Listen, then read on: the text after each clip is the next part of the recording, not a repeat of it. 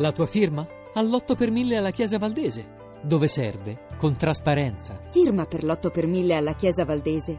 Non un euro alle spese di culto. www.8per1000valdese.org noi oggi ci siamo posti la domanda, partendo da una domanda di un ascoltatore di prima pagina, per la verità, Fabio, che fine hanno fatto i programmi in queste elezioni amministrative? Chi li ha visti? Si parla solo di avvisi di garanzie e di poco altro.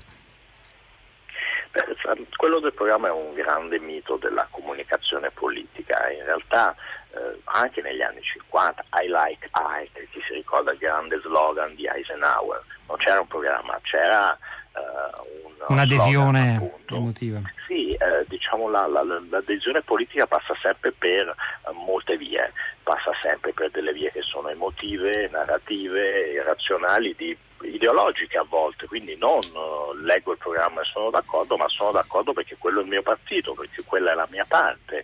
Eh, chi si ricorda addirittura il programma di Prodi che fu criticato l'unica volta che fecero un programma forse era troppo prolisso, 240 pagine, ma tutti si lamentarono perché era troppo lungo, quindi eh, in realtà um, diciamo, il programma non sempre è la strada per le persone di aderire, tanto è vero che um, molto spesso quando vengono appunto utilizzati i social anche per raccontare le proposte politiche non sempre c'è un'adesione, perché l'adesione passa per altre vie.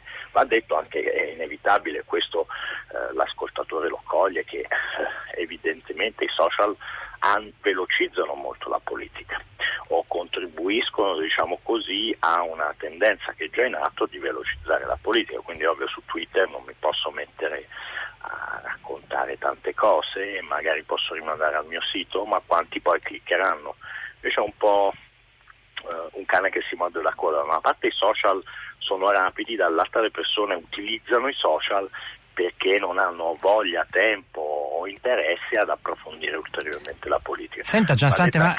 cosa, sì, le prego. posso dire l'ultima, sì, l'ultima sì, in una battuta. No eh, Emanuele Maccaluso utilizza Facebook ogni giorno per fare quello che faceva sull'unità negli anni 70, cioè una considerazione, una riflessione ogni giorno sul tema del giorno. Quindi poi eh, i social dipende sempre dall'uso che ne facciamo. Insomma. No, a questo proposito la domanda che le volevo fare sui social network e l'utilizzo che ne fanno i politici è questa. Sicuramente velocizzano la comunicazione, la semplificano, forse contribuiscono alla sparizione di programmi complessi e rendono più facile parlare di buche o gatti sugli alberi, come diceva Gabriele. Nello stesso tempo però social network e rete significa anche possibilità di interazione, cioè per il politico, per esempio, di raccogliere le istanze dei cittadini e, si pensava quando gli alfieri della rete ci annunciavano la rivoluzione della politica online anche davvero per la prima volta portare le cose e le richieste dei cittadini al centro del programma dei politici, programmi costruiti insieme dal basso, democrazia partecipata, tutto ciò doveva essere reso più facile dalla rete dei social network grazie a un'interazione spesso addirittura diretta sui contenuti e sulle cose tra politici e cittadini che possiamo trarre un bilancio, com'è andata? Sin qui. Si è molto, si è molto parlato di questa, stata quasi una ideologizzazione del web, che vuol dire il web sembrava che avrebbe risolto tutti i problemi della politica.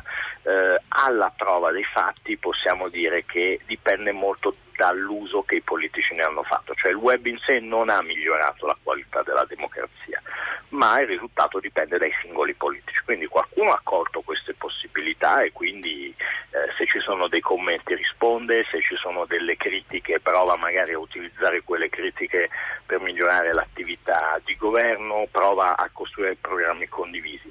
La maggior parte delle persone, la maggior parte dei politici eh, non utilizza queste possibilità di interazione. Le do solo un dato che è non solo italiano ma di una ricerca condotta su sei paesi. Il 72% dei politici non risponde alle mail in campagna elettorale non risponde alle mail, quindi diciamo, se, se, io non ti rispondo alle mail figuriamoci no, se poi in qualche modo interagisco in maniera più, più avanzata. Quindi la rete diventa soltanto una, uno strumento di diffusione ancora più diretta e rapida di messaggi che a volte sono solo far, falsamente interattivi e ideologici, no?